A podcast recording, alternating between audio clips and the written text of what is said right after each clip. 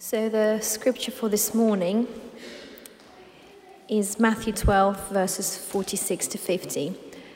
And could the welcome team give the Bibles out? Just raise your hand if you, if you, need, um, if you need the Bible.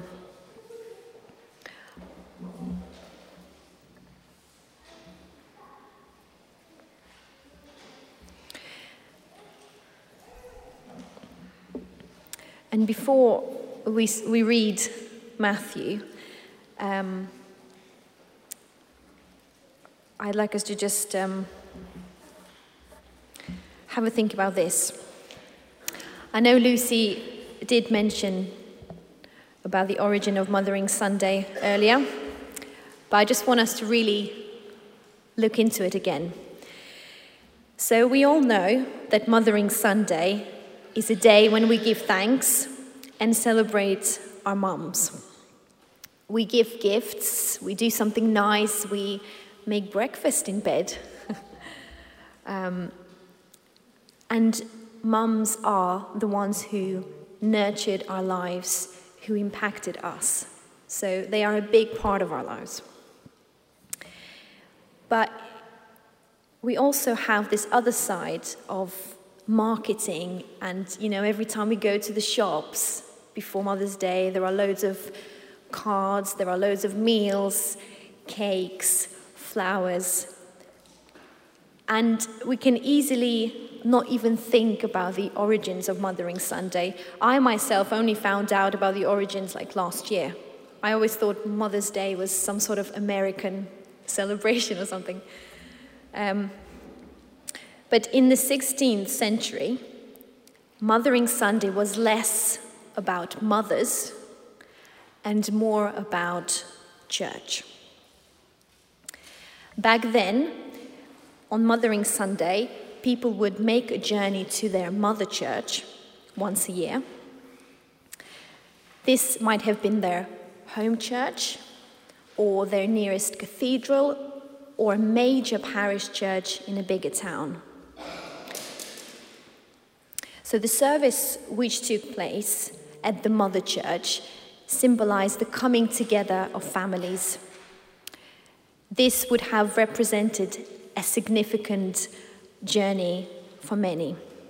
So it was an opportunity essentially to go back to a place where you once baptized or a place where you prayed, prayed that special prayer of becoming a follower of Christ.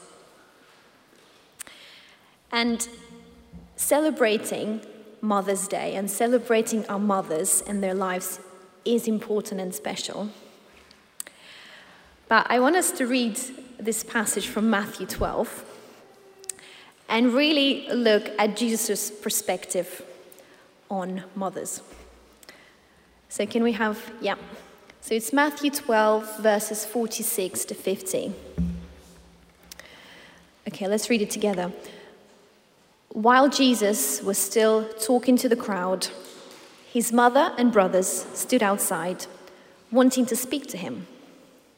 Someone told him, Your mother and brothers are standing outside, wanting to speak to you. He replied to him, Who is my mother, and who are my brothers? Pointing to his disciples, he said, Here are my mother and my brothers. For whoever does the will of my Father in heaven is my brother and sister and, and mother.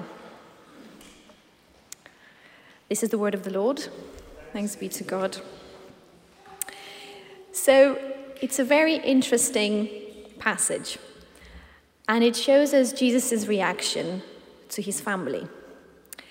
And I think it's a pretty controversial one.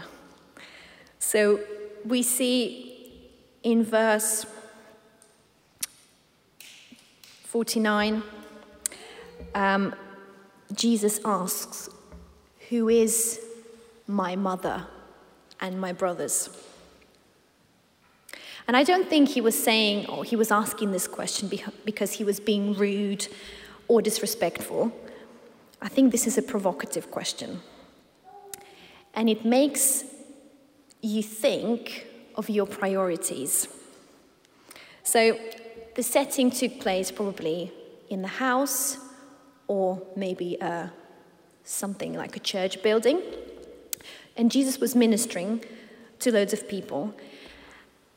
And when his family came, he did not show favoritism towards their blood family. So obviously, his biological and physiological relationship with Mary, his mother, is a given. We are, we are all born into a family, so we sort of all relate. And I, and I don't think Jesus, Jesus has no intention of dishonoring that.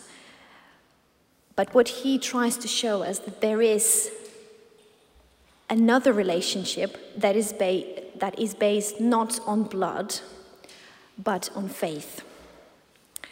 And it comes from answering the call of Jesus to follow him. So we all had that moment in our lives when we made that decision okay, Lord, yes, I'm following you, I'm answering that call upon my life. And when we follow God and we, we are part of his family who does the will of the Father. And this relationship with God and with our brothers and sisters in Christ has a priority over any other form of human relationship. I find it pretty challenging because, like, how can you not love your mother and father with all your heart? But what God shows us is that his relationship with the Father God and with the church is a priority, and there is no favoritism. And the, rela- and the relationship we have with Jesus is founded on something deeper than even the deepest human relationships of family. We are the family of God and our brothers and sisters to Jesus when we try to do God's will and to make God's kingdom come. So for Jesus, his call and God's will is the number one in life. So I want to ask you a question. Do you have a relationship with God that is a priority for you? Or let me rephrase it Do I have my relationship with God as a number one? And just take a couple of seconds just to think about it.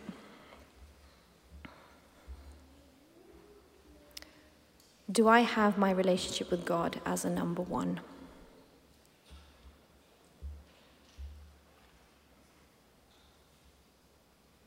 What about my Christian brothers and sisters? And I know it's a challenging question to ask because we all have different priorities in our lives.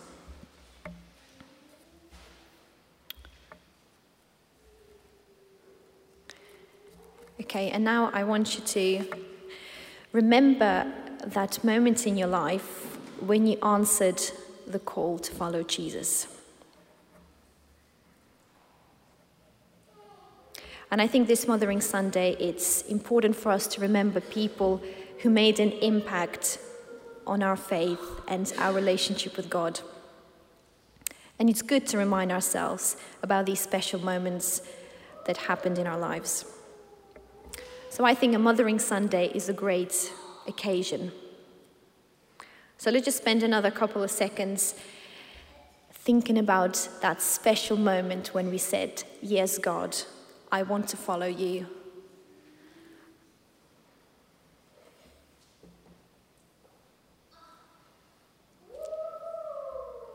Does everyone remember that moment in their lives? Yeah.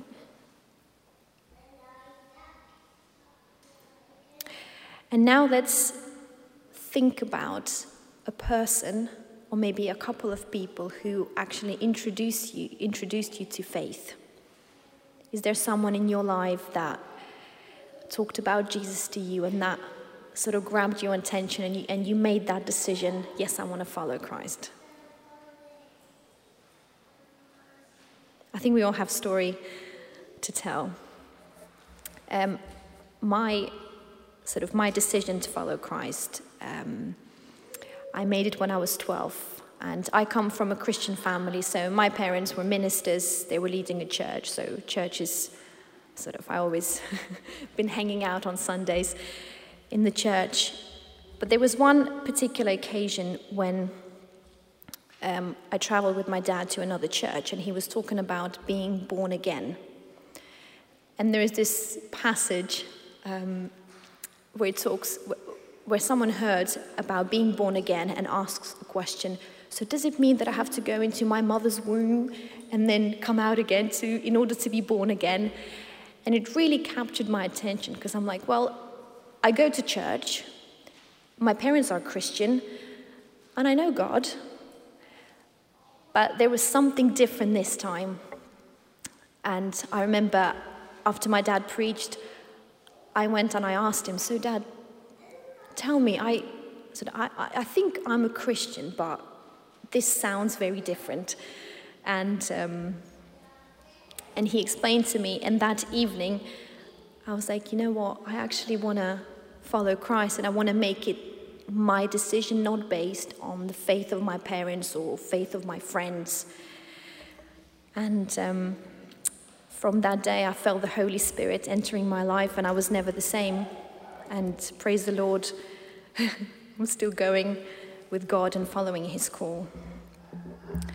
So, do you have someone in your life who introduced you to faith? Yeah, some of us do. Well, so Mothering Sunday is remembering these people, remembering your journey.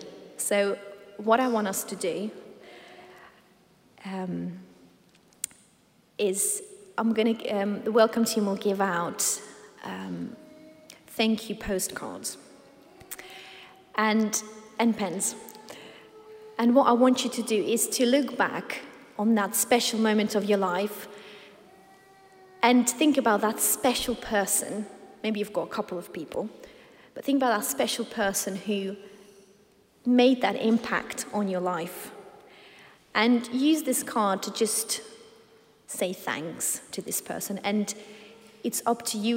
If you, want you can send that card to that friend, to that person, but at the same time, you can leave it just between you and God.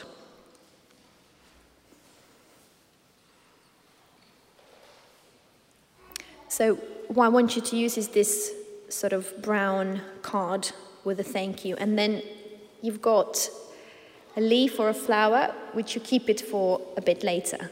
So I want, yeah, I want you to have a thank you card. That's right. Um, so we're gonna we're gonna put a song, and we'll have around two minutes, and just spend that time reflecting and reminding yourself of your story, and writing a thank you letter to your friend, or someone dear to you? Well, it's good to spend some time thinking about um, that person, isn't it? And um, now I want us to look quickly into our second passage, 2 Corinthians chapter 5, verses 17 to 20. So, what we did now, we remembered our journeys, we remembered that moment when we became Christians, and now we're going to look into the future. So, let's read this passage. Therefore, if anyone is in Christ, the new creation has come, the old, the old has gone, the new is here. All this is from God, who reconciled us to himself through Christ and gave us the ministry of reconciliation that God was reconciling the world to himself in Christ, not counting people's sins against them. And he has committed to us the message of reconciliation. We are therefore Christ's ambassadors, as though God were making his appeal through us. We implore you on Christ's behalf be reconciled to God. So, this passage points us towards the future. And that verse 17 says, Therefore, if anyone is in Christ, the new creation has come. The old is now gone. So now we're going to look into the future. We now follow Christ. We are a new creation. And we truly know who God is and what gift it is to have Him in our lives. And therefore, this key verse I want us to look at, verse 20 we are therefore Christ's ambassadors. So therefore, we shall not be silent, we shall not keep it to ourselves. The new life, the redemption, the gospel of Christ is for us to share with the ones who don't know anything about God. And you know, Jesus' life is, is, is based on making disciples, introducing people to who he is. And I believe that this is a call for each one of us here. It doesn't, the age is irrelevant. God has chosen each one of us from zero to 100 years old. We are all here to introduce people to Christ. And our gifts as well, our gifts that are given to us from God, is for us to share and for us to bless people. And I've got a question to ask you Who are you discipling? Do you have anyone in your life you introducing to God, to God's love? Who are you taking on the journey of faith? And I know in my life it's sometimes a bit embarrassing to share about God. We all feel a bit shy. But once we do it, God is with us and God is for us, and God will use us. And I want us to, um, I've got actually two pictures to illustrate. Um, so, can I have picture number one? So, this is a tree. It's sort of a naked tree, doesn't have any leaves. And then, next picture, it's a tree full of blossom. Well, we can see all around Southend these beautiful trees with flowers. And I just wanted us to look at these two images. So the first one is sort of us on our own, and then when we share the gospel of Christ, these all different flowers come up, and life comes, and the body of Christ, the family of God, is alive, but it happens because we share. So if we don't share, we're just going to stay like this naked tree but when we share and when we make that brave step of, yes, I want my friend to know about Christ, we take them on the journey and we transform into this beautiful tree. So, and as a response, I thought we can be a bit creative and using these illustrations, um, we've made this. Um, naked tree for now, and you all have a leaf or a flower. And I encourage you to think about a person or a couple of people in your life that you will commit to spreading the good news, sharing your faith with. Um, and then once you've written the name down, this naked tree will hopefully have leaves and flowers and will look like this um, tree on the, on the image.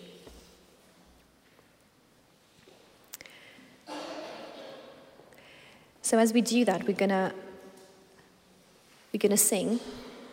Well, the worship team will lead us in worship, and just use this time to pray and commit in faith to whom you're going to spread the gospel this year.